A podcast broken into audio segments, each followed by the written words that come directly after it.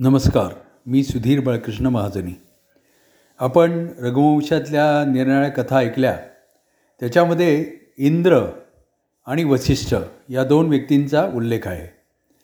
आता इंद्र म्हणजे इंद्र हे पद आहे इंद्र ही एक व्यक्ती नव्हे. म्हणजे कसं असतं की इंद्राचं पद कधी प्राप्त होतं की ज्या वेळेला शंभर यज्ञ कोणी करतो शंभर ते सुद्धा अश्वमेध यज्ञ. शंभर अश्वमेध यज्ञ करण्याचं पुण्य ज्याला मिळतं त्याला इंद्रपद मिळतं. म्हणजे इंद्र हे पद आहे. म्हणजे वृत्रासुराशी युद्ध करणारा इंद्र वेगळा पर्वतांचे पंख छा छाटणारा इंद्र वेगळा ज्याला गौतम ऋषींचा शाप झाला तो इंद्र वेगळा. तर इंद्र हे पद आहे. इंद्र ही एक व्यक्ती नव्हे.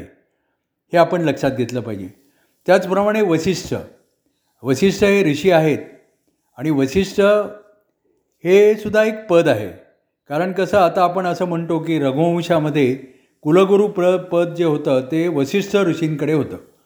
आता रघुवंशामध्ये पन्नासच्या वर राजे झाले त्याचा उल्लेख आहे. आणि प्रत्येक राजाच्या आयुष्यात साधारणपणे शंभर वर्ष जरी धरलं तरी याचा अर्थ पाच हजार वर्षाची कारकीर्द झाली. तर एवढ्या सबंध कारकिर्दीमध्ये एकच कुलगुरू असं नसावं आणि वशिष्ठ हे पद असल्यामुळे त्या पदावर जो आरूढ असेल तो त्या त्या वेळचा कुलगुरू असे अशी ही पद्धत आहे.